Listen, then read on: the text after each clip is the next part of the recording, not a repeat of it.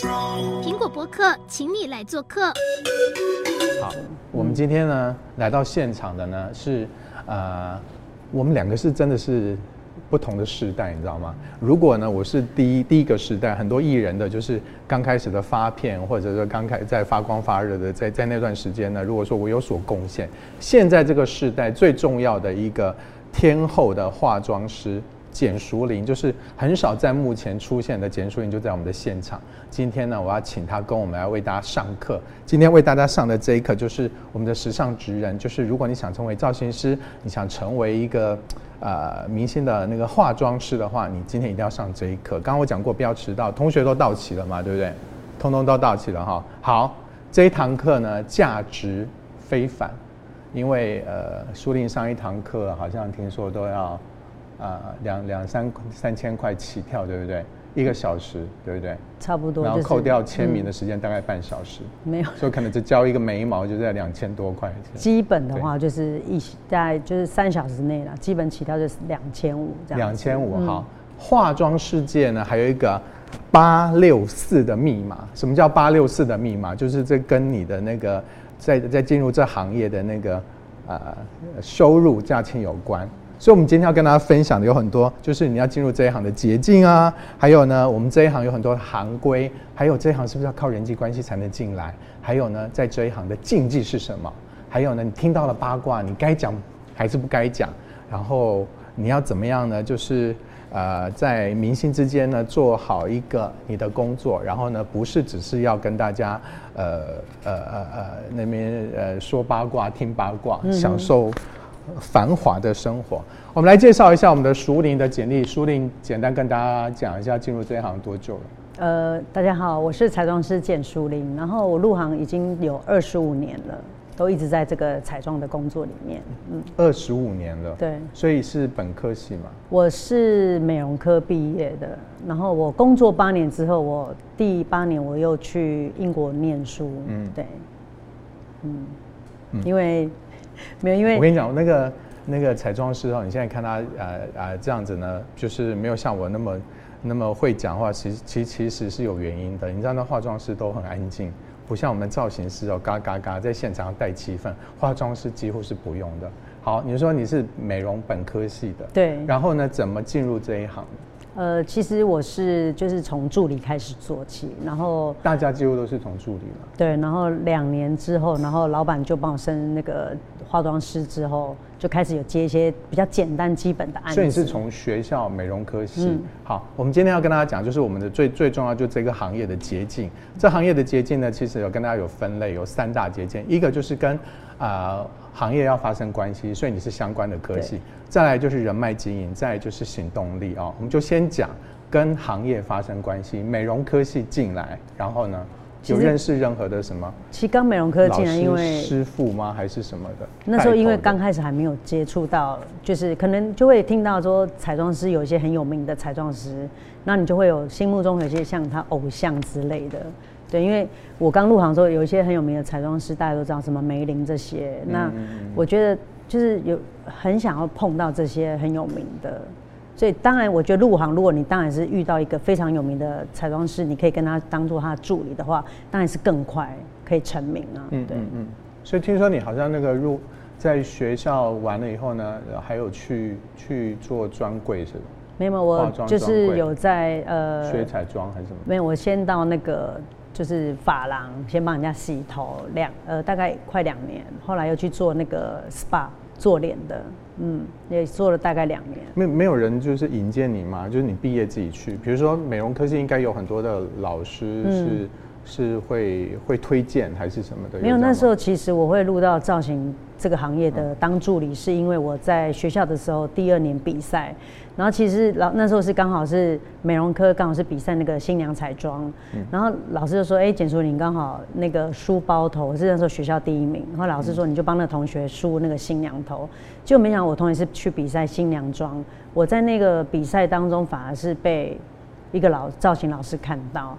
然后就是觉得想要请邀请这学生到他们公司去实习，所以还是有伯乐嘛，对，是不是这样子？其实就是开启我走入那个彩妆这一行的开、嗯、开始源头，这样子、哦。所以你在学校的时候就参加比赛，对对对。然后比赛的时候被老板看到，所以你的捷径就是在学校，然后啊参加比赛，然后刚好那个学学院老板看到，所以老板说你要不要去？对，去去他们学院，是，是，但是你要自己付钱。也没有，那时候其实从助理还是他们给我助理。哦，他们给你薪水。对，那那时候助理的薪水很少，就是一个月才八千块。好，那个学院、嗯、现在有很多这样的学院啦，对，啊、呃，那个学院有很多，但是还是跟我们的这个这一行的距离蛮远的、啊。对，因为其实我那个造型公司蛮特别，是因为他刚好有接新娘。然后新娘的彩妆，嗯、然后那时候有接触到那个什么《时报周刊》那些的一些类似杂志这些。哦，等于是他有外接很多的，就已经有跟这一行有有产生关系了。对对对，所以就是因为这样慢慢慢慢接，然后这些杂志，然后累积，然后大家就会看你合作啦，然后就慢慢认识你这样。说你就是呃进到这个，然后老师有带。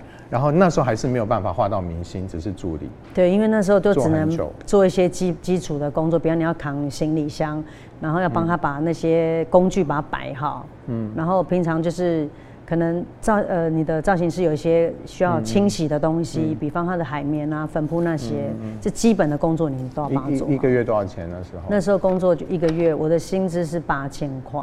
八千块，嗯、那时候。哦其实八千还蛮少的，在那个时候。哦，真的，我现在听起来很多哎，因为我行业我真的跟你差很多。我那个时候我进来这个行业的时候，我是四千块。哦。我是带着四千块从花莲到台北，嗯，我不是本科系啦，所以你是从本科系进到这个行业，然后有一个老有一个刚好有一个老师，然后他有接触到明星，所以你就开始在画，然后中间有任何的这些的所谓的。经营人脉嘛，比如说你刚刚讲过安静啊，不要讲话，就助理最基本的嘛。然后跟着老师，那老师会接触很多，我们旁边都不能讲话。好，那到那边待了多久之后？呃，大概待了快三年。待了三年，嗯、待了三年的助理的时间，那时候还是一个都画不到。没有，就是你还是要做一些基本的工作。就是三年画不到，要告诉大家，助理哦，现在很多大家以为说要当助理的时候，你可能半年啊、一年，你就以为说可以。可以可以碰得到这些呃专门科系的这些没有没有那么容易哦，三年。好，其实还有就是那时候几岁啊？呃，那时候才大大概十九吧，二十。十九岁。二十岁入这行。对对对。二十岁就是做了三年，差不多二十多岁。对，二十三岁。还是八千块。对，然后我觉得做、嗯、那时候我八千块薪水，我为什么要这样讲？就是。我们工作时间呢、啊？其实那时候我刚才有讲到，我们做新娘，我们从半夜，因为新娘都是大概两三点就要化妆，因为他们看时、嗯、时辰要结婚，所以我们有时候从半夜开始工作，从天黑做到天亮，再从天亮做到天黑，我才回家。嗯嗯，对，工作时间非常长。嗯，这是最最最基本。我觉得做这个行业，你要能够耐得住那个时间，就是。你可能连什么去玩啊，或去约会的时间都没有，嗯、对，你就是要花在工作上面。好，问你，在在那时候进来这个这个行业做助理的做这个助理的时候，所以、嗯、呃，除了老师介绍说的这些，你那些彩妆品哦，我们待会要跟大家讲的，你这些彩彩妆品这些那时候。都是老师提供吗？还是你自己来？没有，那些彩妆品我都一支一支买。其实是自己。对，因为那时候薪水只有八千块，所以那时候我就会看说，现在可能练习到，比方要画嘴唇考试的话，因为我在那个造型工，我们还是有一些进阶的考试，所以我的笔都是一支一支买。我没有像说现在可以大，没有这么多钱，我就不可能买一整组，因为一整组买下来还蛮贵的，所以我就会利用我自己的零用钱，就是每个月的八千块。比方我现在练习嘴巴，我就买唇笔，然后就是买那种几百块，然后开始练习画。对，然后所以我的工具这些笔都是跟我到现在都是很有感情的，都是很有感情。知道你是个念旧人，看你的书就知道。好，然后。呃，所以听起来的话，就是说你你到了一个好像还不错的公司，然后跟着一个老师，然后然后进来做助理。我当然还是要问你一些助理的一些的这个过程啊。那先讲我自己好了，我自己是呃，你八千块，我当时是从花莲带着四千块啊到台北来。我最早的时候呃呃是投稿。我那个时代啦，那个时代没有，嗯、我那个时代大概二三三三十年前吧，对，没有那么多现在的手机那么方便。我当时是投稿，我先写写歌词，丢到唱片公司。其实我真的本这一刻，我不是做这一行，丢到唱片公司，然后呢，唱片公司哎就竟然选中了我的歌词，还有给给艺人唱，就那时候唱片啊、嗯、放在 B 五，我是因为进入这一行，然后呢，然后啊进录音室开始做助理，然后做助理买便当，然后呢，呃，后来在录音室助理的时候遇到了有做杂志的这一行的姐姐。然后那时候姐姐呢就叫我去杂志社，问我会干嘛？我说我会美术。其实我以前在学校是编校刊的，然后校刊大概会一些美术，我就记我就是就是利用这个，呃，我的人脉是因为姐姐介绍，我就到杂志社，杂志社编美术。那时候八卦杂志，那时候八卦杂志，你知道那时候那个时代是突然之间很开放哦，就像现在的。八卦杂志更开放，封面都是裸体的哦，这些。对。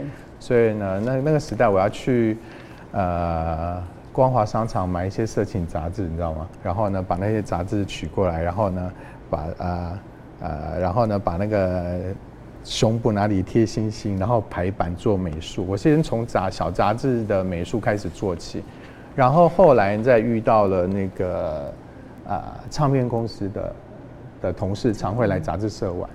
然后他就推荐我去唱片，啊，开始，然后我的当时的人脉是这样子过来，就是一路上有一个姐姐介绍，然后她知道你的特长，然后呢，你就你就去去去去走走到这一行这样子。那呃，这过程就是我的伯乐都是呃，有人看到你，有人看到你。那我没有去像你有有实际的这种比较扎实的这个工作经验，你会。建议大家就是说，如果要进入彩妆彩妆这一这一届的话，是不是基本的要先去，先去学会这些基本的这些呢？对，我觉得基本的一一一就是一些，比方基础的那些都要大概稍微知道一下，不然今天可能人家叫你拿个什么粉底或是什么的，有些人大概他可能还会，因为粉底有很多种种类嘛，粉底液啊、粉底霜这些你都要大概知道。如果没有基础的概念，有些人可能连拿都会拿拿错。对，我觉得。基本的那个基础的彩妆都要知道。嗯嗯嗯嗯，好。然后再来呢？我觉得如果你说像我，就觉得说，如果你真的想要进入这个彩妆行业啊，我觉得有些门槛。比方你可能就是，如果你运气好的话，你可能跟到一个很有名的彩妆师当助理，然后从助理开始做，然后不然就是你从那个，我觉得专柜。就是可以当那个柜姐啊，然后开始就是去了解彩妆，因为我觉得有些人不是每一个人入这样，你就可能，呃，环境家里环境那么好，让你可以就是去学彩妆的这个基础的一些课程。那我觉得如果你说又要就是又要有彩妆的基础课程跟那个经验的话，我觉得像当柜姐也是一个蛮好的，因为呃现在的彩妆的那个就是化妆品公司都会给一些。公司做基础的那个上课，我觉得这是一个蛮好的门槛。所以本科系，要么去本科系，嗯、要么就是像你刚刚认为说去专柜啊，去去练习。是，这你觉得这是目前是最最就是你可以可能不会花到钱，就是要花一笔钱去学一个东西。那现在还有的，现在年轻人还还有很多，就是可能他也没有去找老师，他就直接在点在那个那个什么网络上面学习自学这一些，你你你的看法呢？嗯，因为我觉得其实自学这个东西，你基础，你像比方色彩什么，你还是要懂阴暗面啊、色彩学这些，对。就直接在人的。因为我觉得我自己觉得，我们做这个专业行业里面，跟摄影那些都还是有关系。就是它打光什么的，你自己自己画的话，你大概立体凹凸面，你还是要大概懂。嗯，对，我觉得还是要基础的概念都要知道，色彩学类的。嗯、所以你觉得还是要实际？对，网络上的你没有。我觉得那只是一个很多人在网络上自学以后出来都变成。可是如果真的遇到非常专业，你就像拍唱片类或是演唱会这一类方面的话，因为跟光都有关系，你你自学，我觉得还是要有一些概念。做杂志还是跟着老师嘛？那怎么样让你独挑大梁，可以到到时候去去杂志开始？其实就是第一个案子还记得吗？有啊，就是突然老板有一次可能他有事不能去。然后他突然就会说：“哎、那简淑玲，换你去做这个杂志。比方我可能，我记得那时候可能就是，呃，什么画什么翁虹那些。其实那个对我来讲，我就觉得是我这个助理不可能去接到一个跳门槛这么高的。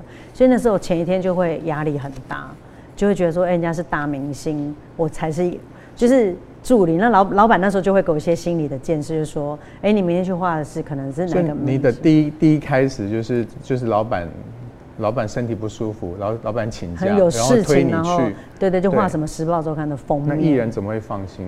那你就要有那种就是。看起来要很有自信心啊！就不是我说艺人怎么会放心让你画？你老板怎么会放心？老板就会之前会先跟他就是帮你推荐啊，所以这是你的第一步。对对对，然后会打一些强心针这样子，嗯。然后你告诉我们你的这个行动力，其实就是你在那个现场的时候，你要很稳得住，然后不能紧张。我觉得这个行业就是你一紧张就会慌，就会乱掉。对，所以我就觉得那时候你在现场在做的时候，我就是先。让自己就是要稳住这个。好，所以你一开始接到这个艺人，还记得是谁吗？那时候就是我记得我们那时候还有做什么，就是翁翁虹先开始，因为翁虹，对对对对，还蛮红。那时候，对，因为那时候都是流行那个泳装美女。哦。对，那时候翁虹啊，还有后来我觉得我最记得我们还有做那个。时报周刊这样当时是很大的。对，然后就都会出国啊，或是去哪里哪一个地方拍泳装照。那你接的第一个的接的这样第一个艺人去画的时候。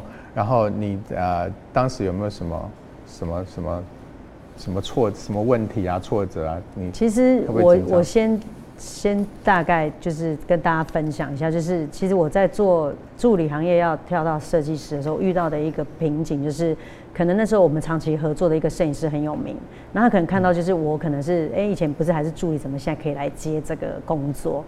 然后他就会开始就说：“哎，我打，比方他打了光，然后他就会开始说：‘哎，我觉得这里有问题，那边装，这边怎么样？’然后就是开始会质质疑你的时候，其实那时候我其实内心有时候会觉得被，就是会没自信心。然后会就是有一次，我记得我们拍完之后，然后摄影师就打电话给我老板，就说：‘哦，那天我接的工作可能，比方 model 的脸上的妆跟这个脖子的底妆是两色，他就是找我这个地方的。’麻烦，然后后来我去看了片子，也发现真的就是自己在这个粉底上面，就是这边脖子没有打到底，所以那个色差明显还蛮大。那次的工作是让我有点蛮大的挫败感，因为好不容易接到一个蛮好的工作，然后被摄影师就是来说我的彩妆是有问题的。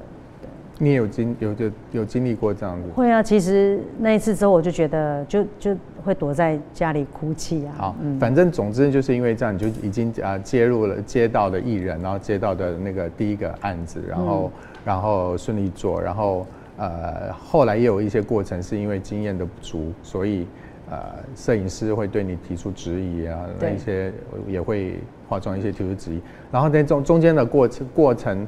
啊、呃，在在做的时候，除了这些之外呢，然后你刚刚讲到你出国啊进修，是什么机缘让你出国进修？那时候已经红了吗？呃，那时候就是其实累积了八年的工作，嗯、那我觉得其实心灵蛮疲累，然后就觉得想要去做一些创作类的东西。八年的时候有做到什么大明星吗？那之前？那时候还呃，就是可能就一般的明星啦，就是说。嗯我不晓得大家对明星那种可能天后级或是什么的，我觉得每个人就是大家认知还你跟大家比较不一样。啊、你除了是做天后，我们都知道蔡依林，你、嗯、你有做做这些还有很多的艺人之外，你也做了很多企业家这些。对，其实我是企业家这些是后来就是我从英国念完书回来的时候接触的、嗯。那时候八年，你怎么会想要去？就已经有基础了嘛？一般来讲，对对，怎么会想要出去？没有，就觉得想要再去学习更多的彩妆，然后还有更多怎么去启发我自己的创造。我刚刚有讲，就是说，因为我觉得在这工作当中，我们都是听别人告诉我们怎么画。后来我就觉得画久之后，我就觉得好像我自己是变机器人，嗯，就只是我是一个好像化妆师帮人家画。那我在英国的时候，老师其实有常会跟我们聊到说，其实彩妆的工作室你应该是做一个叫做 makeup artist，就是那个。就是艺术家，而不是就是像我刚刚讲机器人。其实做久是蛮累的。嗯嗯嗯。这八年的时候的在在国外的时候，呃，还做了还做了什么？还做了时装周吗？其实我在英国的这几年我也没有停过。比方会去做那个巴黎的时尚周，就比方是台湾的那时候 Vogue 有去巴黎看时装周的时候，比方志玲他们有去看，我都会去那边帮他化妆啊，还 Vogue 这边去。巴黎拍的，我都还是会到。然后在伦敦的话，我就会做那个伦敦的时尚周，因为伦敦，因为我念的学校是伦敦艺术学院，所以我们有这个机会可以去接触到那个时尚周里面，在后台帮人家化妆。嗯、对。那我们现在要进行第二个，我们要告诉大家，我们这个行，我们这个行业呢，有行规，有很有三大的禁忌。嗯。第一个禁忌呢，就是大嘴巴，不能大嘴巴。第二个不能迟到，第三个吃不了苦。那听起来吃不了苦是大家都应该都任何行业都都要啦，都要吃苦啦这件事。可我们的苦是真的很苦。还有那个大嘴巴的这个这个问题，还有品德差的问题。其实、那个、你最不大嘴巴了，你没有啊。其实这个行业就是我都会先跟助理讲说，比方我们可能有时候去蛮多企业家的，可能家里啊或是什么一些比较私人的地方，我都会先跟他们讲说，就是看到了就是不要讲出来。对你，你不要去跟你的什么朋友或讲说谁谁谁，哦，我去过谁家或是什么的。因为这，这行业呢，就是大家说妆发服是三怪，所以呢，妆就是服装。然后发就是发型的那个呃化妆嘛啊，就是呢知道最多八卦，然后呢呃呃知道也最多内幕，然后呃那这个行业呢更是起起伏伏，那个变动性很大啊。那大嘴巴是在这个行业里面是最最忌讳的，最忌讳的，嗯、尤其是我们在呃帮艺人换衣服或者是在化妆的时候，你知道最接近艺人的是是谁？对啊，其实是化妆师。对啊，就是像有很多人就会问说，哎，你画过谁谁谁？他有没有什么整形啊，或什么？我都其实我都一般不会讲。有有也要讲没有啊？没有，不是因为因为我觉得大家都会对很多很好奇，然后有些一直要套我的话，对，那我一般都说我不知道。哎，好，大嘴巴，好，嗯，这个这个你你怎么告诉你的助理？你就其实我都会跟他们讲说，因为我们去。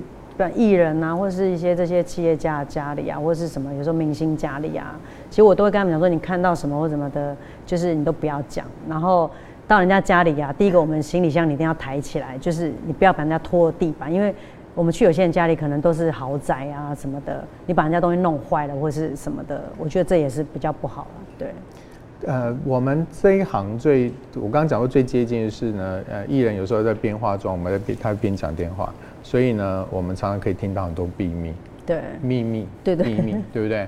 就是尤尤其你画 A 艺人跟 B 艺人，如果 A 艺人跟 B 艺人刚好是谈恋爱，然后你在不同的时空、不同的时间点，就可以听得到不同的这些的的秘密。这样，你有没有用到那种大嘴巴的助理？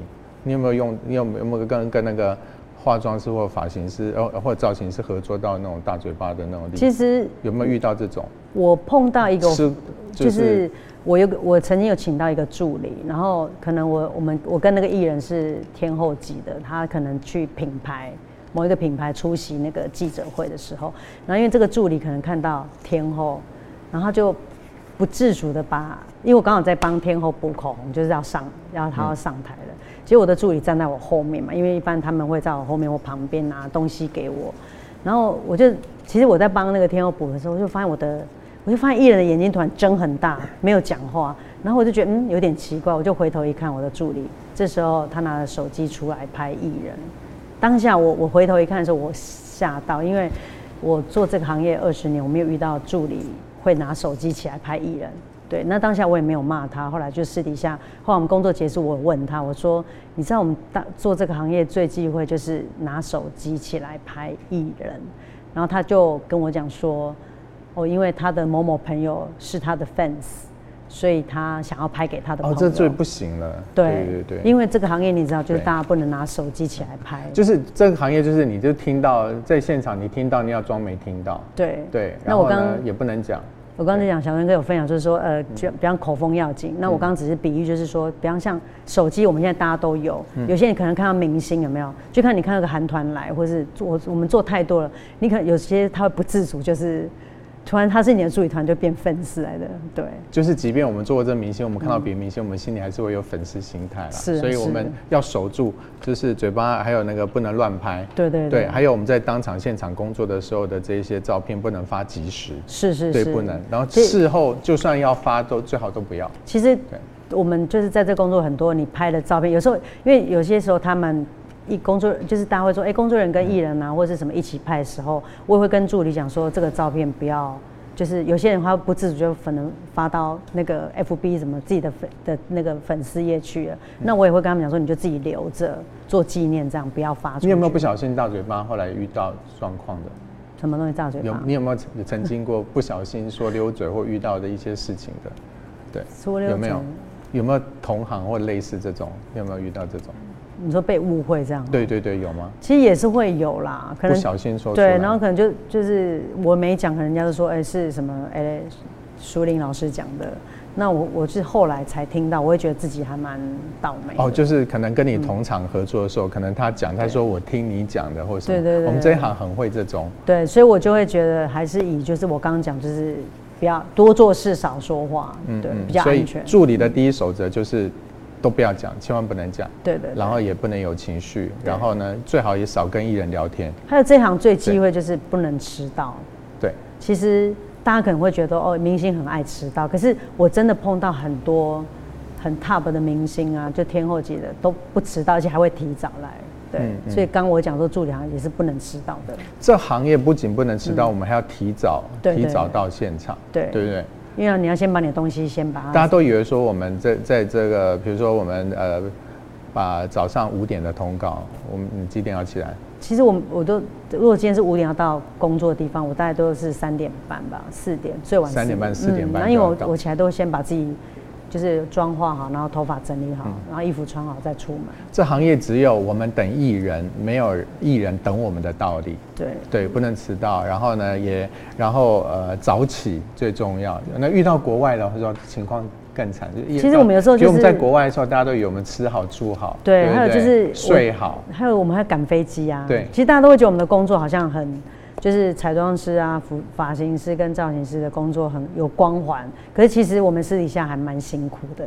嗯，我记得就是，比如说，就是就是在在国外的时候，比如刚讲到，比如说五点，你可能三点就要起来。对。三点起来是呃准备工作，然后你还要把那些东西先 setting 好，啊。先 setting 好。对对对对。对你不可能睡到五嗯、呃，可能四点半才，我觉得一般我们都会提早，然后。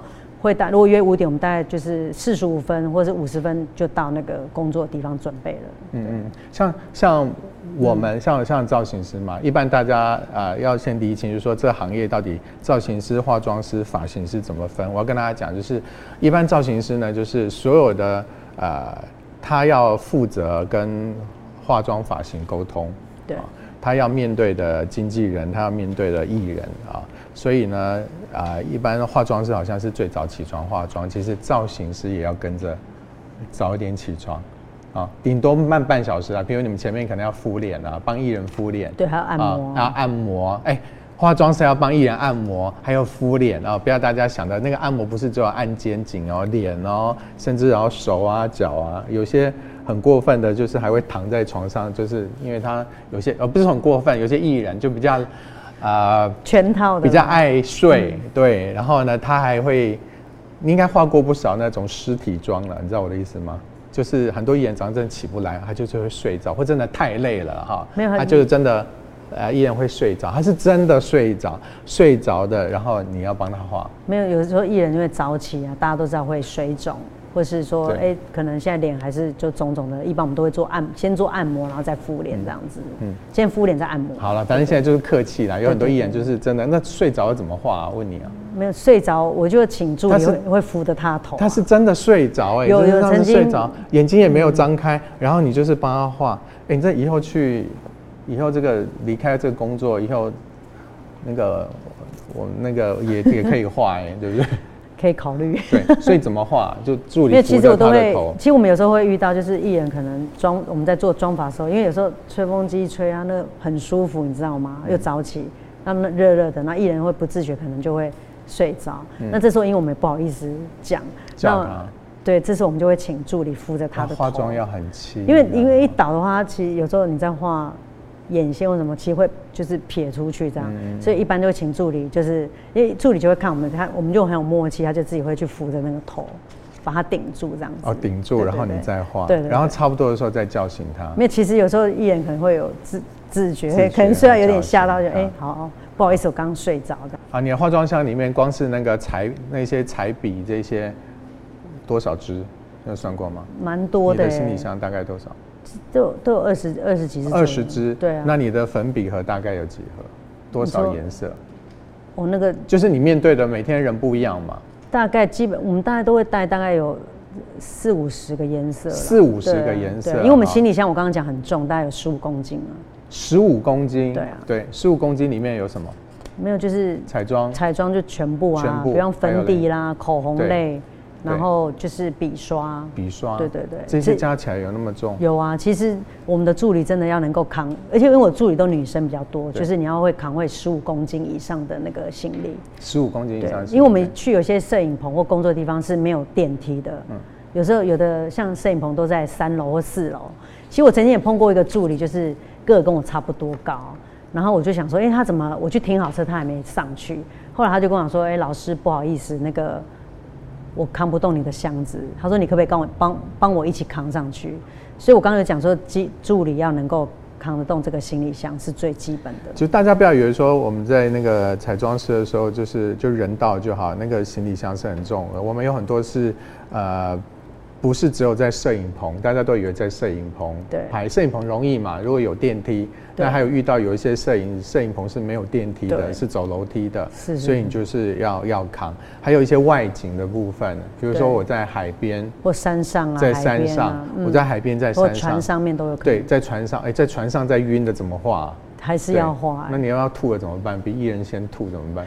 没有，其实就是我们会碰到工作很多可能性，比方可能他现在赶时间。你可能在车上，你也想办法，就是要赶快。所以我们在任何地方都画过，对，不对？好，你刚刚讲的就是摄影棚最基本。好，海边你要想海边要海岸啊。然后呢，我们东西可能要放得很老远，可能要拍个大全景，然后人可能就站在那个小小地方，所以我要我要拿着我这些彩妆品，咚咚咚咚咚跑到那边，先去帮你化补个妆，然后呢，然后差不多跟摄影师 OK 了，然后再拿着东西咚咚咚咚咚咚跑掉，对，就出框，对不对？跑掉，然后呢，然后等等那摄影师说再补一下，我们要咚咚再跑过去，海边还有呢，还有可能山上啊，山上，对，我们要去阳明山，没有像样的化妆间。没有灯光，对，凌晨也拍过，可能有些环境是真的很不不 OK，我们也是要想办法，好，就是要带带好东西在身上，好，就是不管没有，就是没不管不管你的那个那个体能怎么样，要先扛重十十五公斤最基本，还有就是要跑来跑去，有时候大热天啊，你像刚小春哥有讲，就是说在海边拍，有时候你可能突然他要一个什么东西，你身上没带到，你要跑回去。你原来放放你化妆箱的地方，嗯，所以这也是一个路程蛮大的，要跑来跑去。呃呃，这刚刚讲的是国内，还有国外的情况也是。比如说我们要拍这个广场，也是所有的人就是呃呃一人在这里，然后呢一哄啊、呃、一哄而而上呢，帮大家补完妆，一哄而下把所有东西都要撤开。对，有时候镜头要三百六十度的转，所以我们要扛着东西。是，你是扛着十五公斤的的的行李箱，你知道我是造型师。我们里面不，你知道，我们有那个那个外景的时候，我们里面不只有衣服，我还有鞋子，我还有项链，我还有饰品，我还有道具。嗯，所以你十五公斤，有时候我们会到达二三十公斤以上。对，其实造型师东西比较多，对，东西更多。嗯、对对，然后呢，呃呃，完全不是大家想象的这个辛苦，所以第一个门槛就是您的力量要很强大。嗯，对，有没有遇到真的很很很很很苦的。这情况有没有？很苦哦，嗯，其实都还蛮辛苦的。有没有最最高难度的一些的那个化妆方式？对，其实我碰过，就是有时候我们在船，我讲在船上好了啦。其实因为有时候真的会晕船，可是自己投机有时候也还蛮晕的。可是你要坚定，就是要画。我比较怕做，就是在船上面摇晃的。对，因为那个摇晃是真的，就自己还蛮不舒服。嗯、可是你要。就是还要做化妆的工作，对，其实是蛮这蛮辛苦的。我自己呢，我自己是呃最呃呃有有有有一个状况会跟大家讲，我自己自己一次是在做那个蔡呃孙孙燕姿的呃我很愉快那张专辑，然后那个专辑其实是是黄宗平导演，我们是在一个天台拍台天台哦就是就是大楼上面的天台。那大家想到天台那应该很容易啊。可是那个大楼的跟那个天台之间的连接呢其实是没有楼梯的。它是一个字形就像丁淑珍的那字形是垂直的。所以你是要这样子爬上去的你知道吗？这样子慢慢爬上去。好当然第一个上去看景的一定是摄影师或摄影助理摄影师摄影助理老讲都是粗犷的男生啊，都是呃那个先去看完景，那接下来轮到我们了，因为我们我每次到现场才知道说是这样的场景，你要记你要记住哦哈，那时候现场就是化妆师、发型师，然后还有艺人，就是你看我我看你，就看到那个摄影助理已经在上面说上来啊，那时候没有人敢上去，哎、欸，两三层楼在那边垂直，然后呢呃。我是第一个爬上去的，我是第一个爬上去的，对，我是造型师，我是第一个爬上去。老实讲，不，大家看起来我是比较娇弱，对不对？然后，而而且呢，虽然虽然就是说，我认为我胆大了，可当下真的没有想那么多，因为我第一个我一定要先呃上去看，我要上去看的时候，我要先知道说我的我到底要哪一套衣服比较适合这个天台，比如摄影师会有。会会设定说他想要某一套衣服在这里，可是有时候我们在拍的那个过程是，呃，有时候我我我会决定，我会说这一套不适合，我想要哪一套，所以我要先爬上去。所以我就记得那天我们在拍那个专辑的时候，是我自己这样慢慢爬上去。你知道我爬上去的时候。我没有办法往下看，你知道吗？我当你知道往下看的时候，你知道那个折锤子，你手一放下来，你可能就松掉了。我们哪有那么大的、嗯、那像那些常常那个那些的呃摄影师啊，有那么大的那个力量，而且我身上还要扛衣服，对，对我就是扛着衣服这样上去。有没有那个提问的？有没有？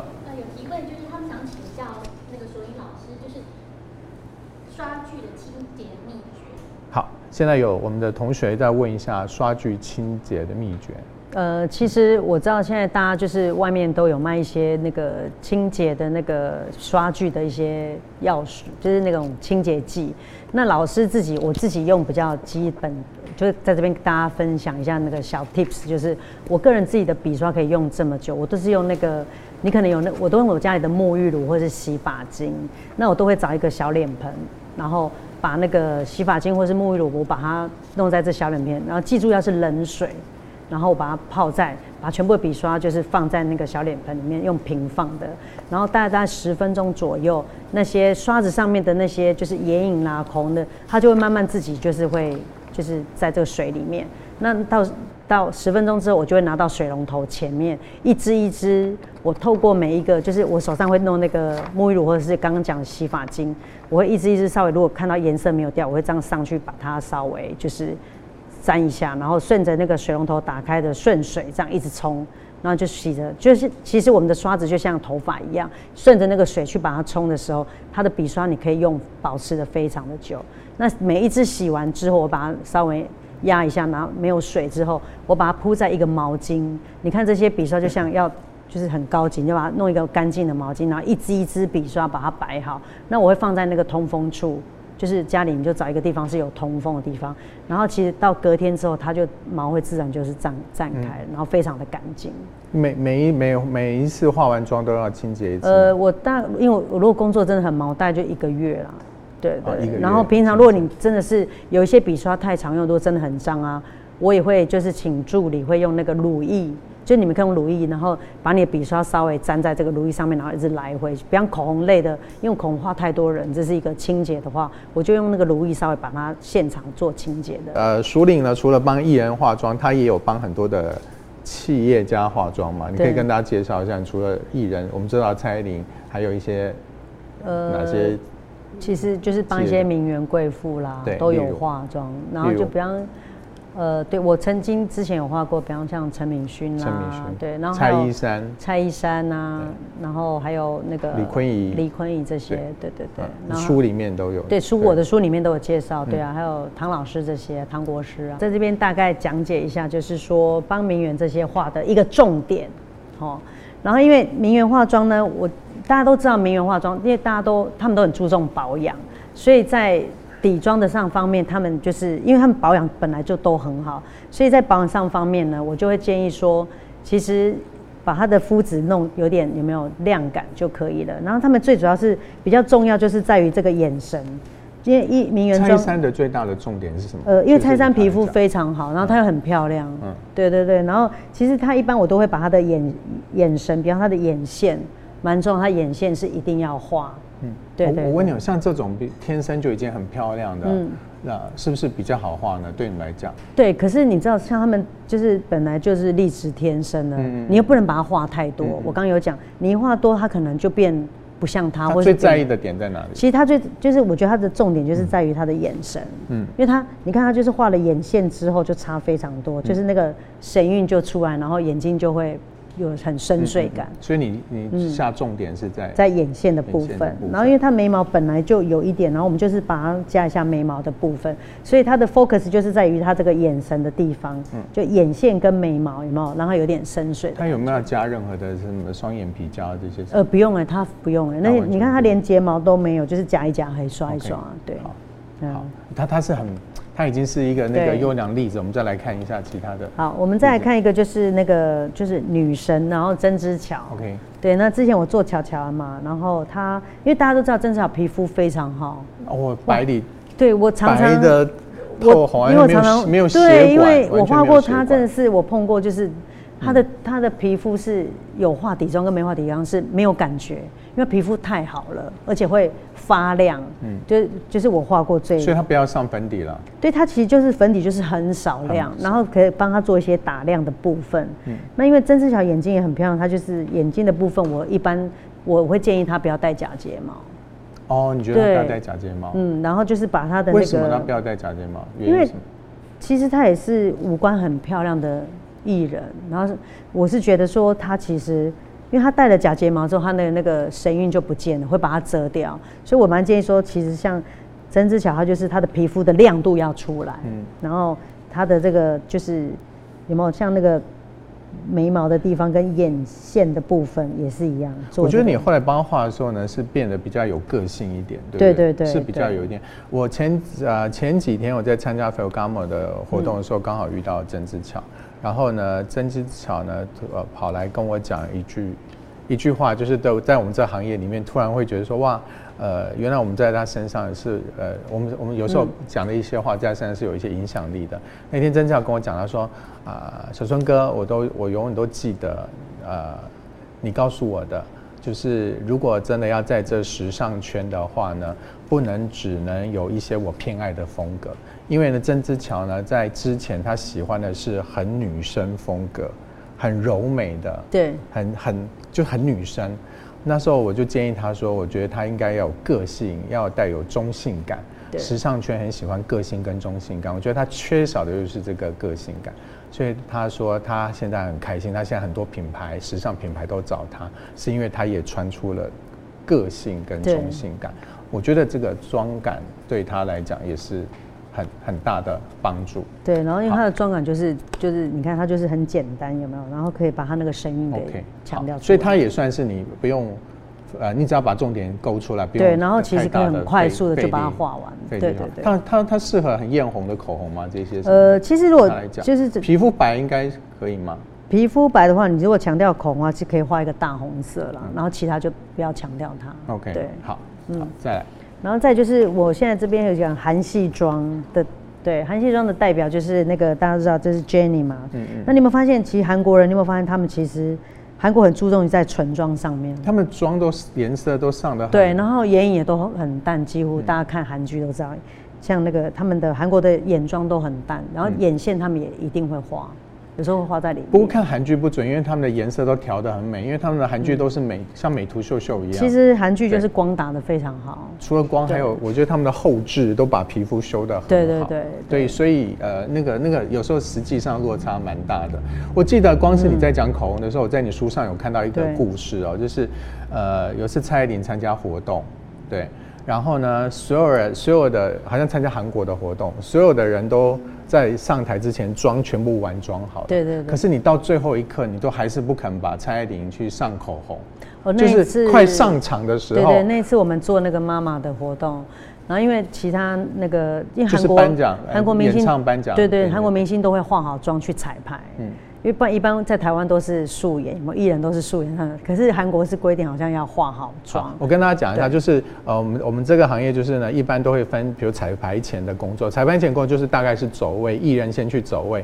通常呢，化妆发型师都是啊、呃、没有事的，会跟到现场，因为呢，艺人就是基本上就穿的便服，也是素颜，然后就走走位，然后大概让导播知道定位，然后音乐下到哪里，所以都是不会上妆的。可是据我知道的。经验是日韩的艺人都会完妆，甚至呢会把当天要穿的衣服呢，可能在身上比划在现场，是。比划看一下效果。台湾的我们家比较少，对，然后韩国都是就是那天就是彩排时候都穿好，可是他全部都是完妆，然后妆也都大概都有化，都已经定位。对，然后那时候我就会先，因为艺人去彩排，我就会在 monitor 前面看，嗯、然后我就看好像是泫雅吧，然后我就当哎泫雅今天可能画一个红唇，那我就是一个。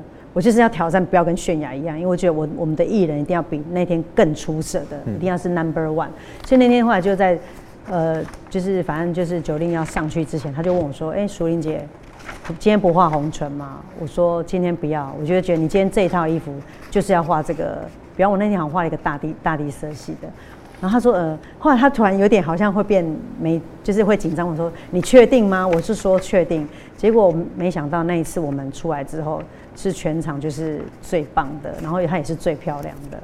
后来他事后有跟我讲，他说其实那天没画红唇是对。我说，因为我看到泫雅她就是画红唇，我们就是不要跟她一样，对。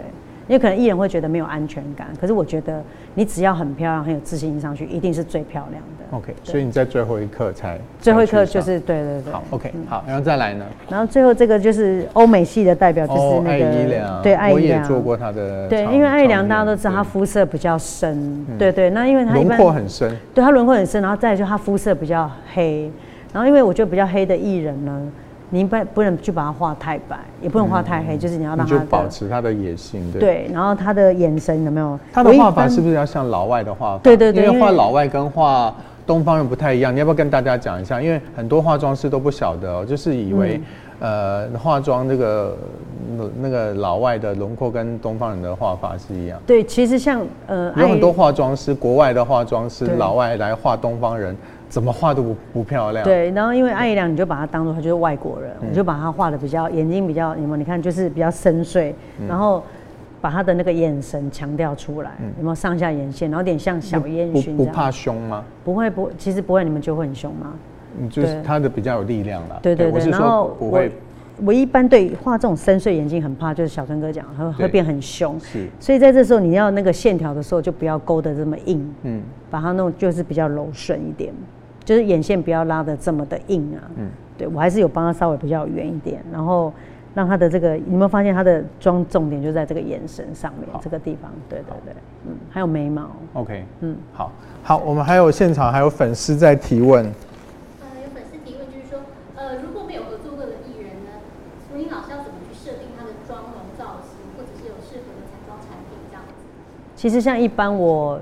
开始合作的艺人刚开始，或不管或是镇上名媛，或是像一般的有些人会找我第一次画的，我一般都会先素颜，然后像刚刚大家讲，我会先先按摩，让他的先认识自己，然后看镜子，我会跟他讲说，哎，呃，你其实是很漂亮，然后我们只需要调，比方可能有些人的眼睛是大小眼，有没有需要贴双眼皮胶带，我就会在这之前会先跟他讲，以素颜的时候你就要跟他讲，就是像在教导他一样。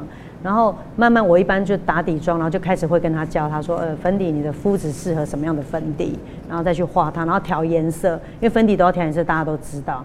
然后再就是说眼神，我就告诉他说，其实妆的重点就是在这个眼睛的地方，对。就是就是一般的话，我们在画呃一呃一个人，就除了习惯的，我们在画任何一个陌生的，不管是艺人啊，或者是企业家，企业家跟艺人又不太一样啊，有些他们有一些既定的哈，怎么说服他们？其实我一般都习惯先画一只眼呢，然后画完一只眼，就是他会去做比对的时候，其实他就可以知道我想要帮他画。那你有遇到那种个性很硬的，就是他不想改的，你要怎么怎么办？其实有没有过？嗯，也是有。你有没有遇到说，比如说可能就是有帮他化的妆，然后呢，他不喜欢。我曾经有有有，我曾经有合作过的化妆师。就是他帮艺人画，就画完了以后，那艺人就是也没有多讲什么，就进洗手间。洗手间出来以后，他就把妆给卸掉了。呃，那遇到这种尴尬的那种，我我比较没有碰到这样，嗯、就是说你到厕所去把妆改掉。其实我比较会碰到，就是说可能他觉得，比方我们画眼线的时候，可能他会习惯，他会近看，可能可能差零点一到零点二。可是对我来讲，哎，好像我我没有感觉到零点，可是他们就是看得非常细。我可能会遇到比较像这种的，就是可能他觉得稍微要画长一点或短一点的这种的。你会听他的吗？会啊，其实。我觉得有时候是我想说给他一个安全感，嗯、安全感蛮重要的。对，我就会这个地方我就会妥协。对，OK，、嗯、好，有有人要再问我，呃，问我关于那个造型造型的问题是吗？对，想要请问中华老师啊，就是如果现场就是呃服装的部分尺寸不合啊，现场要改的话，应该要注意哪些部分？好啊、呃，我先跟大家讲，我们我们现在整个在做整个。呃，艺人的那个造型流程大部分是这样子啊、哦，待会还会讲到那个有关于那个密码的问题啊、哦。一般呢，就是大部分都是我会造型师会先去开会，比你们化妆发型都先，我先去开会，开完会了以后呢，大概会定服装，然后服装有很多都是呃有的定做，有的就是买现成。那你也知道，那艺人不像 model，model 是身高够。所以很多衣服几乎都是没什么大问题。嗯、那艺人的身高百百种，所以那个啊衣服常会有尺寸不不合的问题。我们几乎都会在试装过一次到两次，然后啊衣服啊的的呃都会修改。有很多的可能就手臂不能露，你可能要多加一块布啊，或者是那个腰线不对，你要往上提啊，或者是这个呃唱跳歌手，你知道唱跳歌手有时候穿西装。的时候手要举起来，要动，的时候，你知道那西装那么紧，腋下怎么办？所以腋下可能三角的部分要改成弹性布。对，或者是唱跳歌手为什么衬衫都不会跑出来？大家有没有发现这问题？在跳跳跳啊，衬衫不会跑的，原来衬衫下面可能要再加两条弹性的，对，啊，弹性的让你的那个呃，就是两条弹性的带子在你的胯下，然后缠紧紧缠住，所以你怎么跳它都的。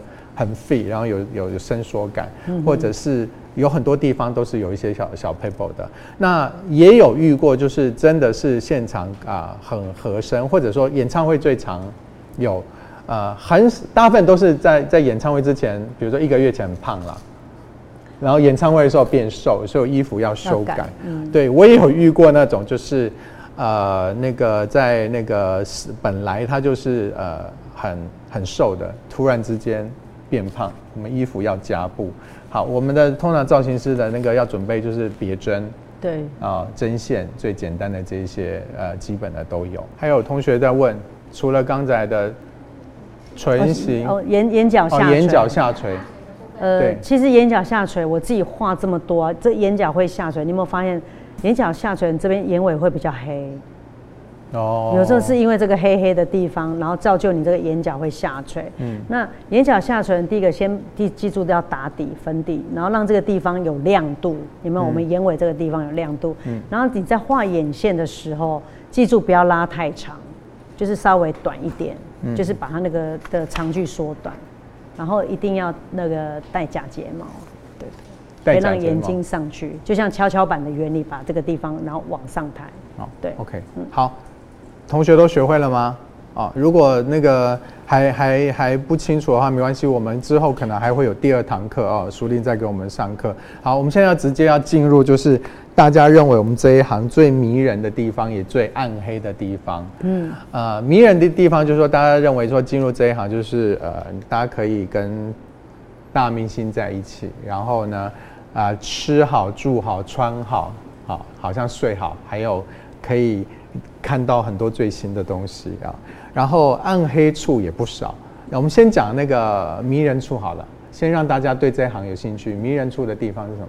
其实就是会呃看，对，就像小春哥讲的，就是见识到蛮多。比方你就是说住非常好的饭店，嗯、其实跟这些就是明星去可以住，真的非常就是高级的啊，都是。可是我觉得在这边就是我，嗯、你讲光明处，我来讲暗黑住非常好的饭店，嗯、但是。你睡不到五个小时啊，三个小时啊。对，因为我们你游泳池你也不能去玩啊。对，我们你甚至什么，他旁边的健身器材你也不行啊。我们常工作完，有时候已经都是十一二点回到房间，然后隔天可能一早，呃五点要集合，凌晨因为要赶飞机，所以。根本回去就是一躺下就三个小时。还有早餐，我们可能都来不及吃，哦、对，就要起来帮。我们从来没有吃过饭店的早餐。对，我们几乎都说这艺人，比如说我们要比他更早起床嘛，所以我们早餐可能都来不及吃，就扒几口。对，哦，好，迷人处还有呃呃，可以跟呃艺人相处，对不对？对啊，就是艺人，都对你很好吗？还不错、啊。你有没有被艺人骂过？没有、欸。有被艺人凶过吗？不会，就那你有没有凶过艺人啊？你有没有凶过艺人？没有，我不，我不会凶艺人。我凶过艺人。哦、你不要，因为我我比较会跟艺人，就是，比方我们就会像，就最后就是像聊天朋友这样子，就是，比方他可能会送送我礼物啊，我就蛮开心的。哦、对对对。会会，我们会收到。嗯、我我曾经有那个，我曾经有有有有有这辈子要骂过一次艺人了哈，快超时了呀！好好，我赶快，我这辈子骂过艺人，就是呃，你知道我们的呃做一个新的艺人，然后那艺人个性也很。很有个性，所以我带他去试了好多衣服啊，怎么试他都不满意。然后老讲他那时候没有样子，我也我年轻嘛，那时候我也抓不出他的样子。后来呢，已经试到好几件，大概他已经试到十几套到十几件的衣服。最后他出来的，他每一次后来出来的，他脸都是这样，就试完就是这样，他就摆明了我不喜欢，我不高兴这样。然后我我真的忍不住，年轻的时候我就跟他讲，我说，嗯，然后他他就出来就这样，好看吗？我那时候真的忍不住，就跟他说：“你这样的脸穿什么衣服都不好看。” 年轻的时候，事后我也不不理他，然后一转身我就听到他在哭，这是我这辈子最后悔的。人家现在是一个很厉害的那些呃作词、作曲、作词的艺人，这边跟他说声道歉。之后就跟跟艺人就不会这样讲了。好，然后那我们刚刚讲过，就是迷人的地方。其实我觉得做这个行业哦，我觉得最大的优势就是，你有没有发现我们都不会变老？因为在这个行业都是就是流行的工作，然后每次接接触到都是最快，然后最不一样的，所以我蛮开心的做这个行业。虽然我现在四十五岁，可是看。就是说，有些人都看不出来啊，对对对。嗯，对啊，不会变老了，嗯、因为艺人去打针，我们也顺便去打针，没有啦，乱说的。没有，就是心态啦。我觉得是心态，然后因为有时候去参加同学会什么的，你看你比你的同同学都看起来比较流。好，你入行这个时候，你每个月大概的化妆品要花费多少钱？其实因为我比较不一样，我就是现在你可能有些化妆品公司会提供给我，对对。基本的话，如果你刚刚入行，其实最基本要准备多少？其实你有一段时间，大家不断要买一些新的东西。对，我觉得大概就几万块都要哎、欸，几万三两三万块。一定要都是好品牌的吗？呃，几乎都要大品牌的，都要大品牌的。然后好，然后那有没有呃那个有没有那个你的那个加班费啊？那个费用可以跟大家讲吗？加班费？哦，我先我先讲我造型师好了，哦、大家都以为造型师对费用看起来是很高嘛，就是呃我。十年前是这样的费用，我十年后还是这样的费用，不景气，所以大概就是一个一个案子大概差不多二十万以内了，对，十五到二十万以内。因为我我不知道。小孙哥的案子比较高，因为他们是造型师。好，比较高，但我跟你讲，我十年前就这样，然后呢，十年后还是这样，二十年前是这样，二十年后还是这样。好，我们这一行拜托大家。好，大家以为说呃我很爽，对不对？你是。照时间算对不对？对，我们是就是以那个一个工作天，一个工作天有一个八六六四四，来解释一下八六四。其实我们一个工作天就是八个小时，然后不然广告啊或者是唱片，好，对，就是从出发吗？还是到现场？呃，到现场开始八小时，就是开始化妆开始化完八小时，八小时完超过多少？六呃，第二个班就六个小时，六个小时再算再算一个班这样子，然后再来就第四个小时。好，你一般多少钱？大概？呃，我我先我我先讲一般，或者说一般一般入行的，刚当设计师的话，你一般入行就是一个班就是两万五了。两万五哈。那可我有听到就是最基本就是如果是助理刚起来的话，大概就一万八。好，两万五，然后再超过再加，对不对？好，造型师是这样，我刚刚说一次就这样子，好，还没有超过啊，就十五万二十万这样子。啊，我要去开会啊，开完会我要跟艺人定妆。嗯，啊没有，我要先去买衣服。有时候出国去买衣服，然后呢去然后还要再带艺人到处去买，然后去定妆。定完妆的时候，封面要拍照，对，然后可能还要 MV 要跟，对，那之后还要再拿去修改，然后修改完以后还要再定妆，对，然后呢之后呢，呃，这些全部加加起来，我的费用有时候呢还不到你们三天两天就有了的这个钱，对，对，可是我们的工作比较就是。如果你一次就这次画这个，他不喜欢就没了。啊，我也是啊，我这一次要做，他不喜欢就没了。蛮现实。我早知道我就应该要去做化妆师，不要做那个彩妆师。然后这个行业，我觉得还有一个就是要不断，就是彩妆师要不断去进修。嗯。像我，我如果有时间的话，我几乎都会去欧洲，再去学一些特殊化妆啦。我想要当当学生，就是我以前都可能在帮人家画，或是当老师。可是我觉得，像我现在，我就会每一年如果有时间，我就到巴黎啊，或是纽约，嗯，再去国外再去进修，嗯，对，这进修是蛮重要的。好，就是不断的、嗯、不断的就是隔的隔一段时间就要去去去。那那那，如果你去进修的话，你那个人家我们都这一行就讲说，你要长久不见的话，你就被取代了。不会啊，别人就换了别人化妆啦，换了别人做造型啦，这样。其实不会啦，我觉得 只要就是。有自信心，然后在自己的工作做专业的领域，我觉得我相信被你画的客人或是跟你认识的都会很信任，我觉得这蛮重要的。嗯嗯。好，我们最后还有那个问题要来，有谁要画？要看不到来，男生化妆。需要注意或者加强哪一些重点？男生哦，因为我觉得，我觉得现在我看到蛮多男生都。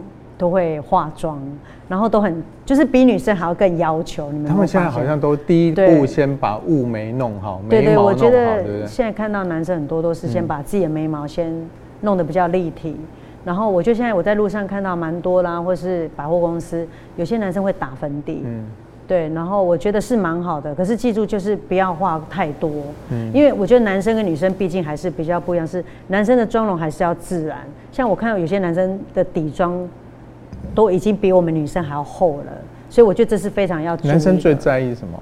男生其实最重要的男艺人最在意。嗯，其实我觉得男艺人最重要的是五官，就是把它强调出来。比方可能他的眼睛如果比较无神，就画一点点内内眼线。然后粉底我是觉得一定要稍微打。那可能很多男艺人都很不爱化妆，不爱补妆哎。对，因为其实很多男生就他怕就是。觉得太多会太，嗯，就是太 over。但现在受到韩国影响，大家他们大部分都都都在。现在我有遇过男艺，我画男艺人很要求，就是他也要画口红。嗯、可是在我以前，对，这样比较，嗯，就是一般他会连口红都不要，他觉得只要画护唇膏，有些连甚至连护唇膏他都不想要画。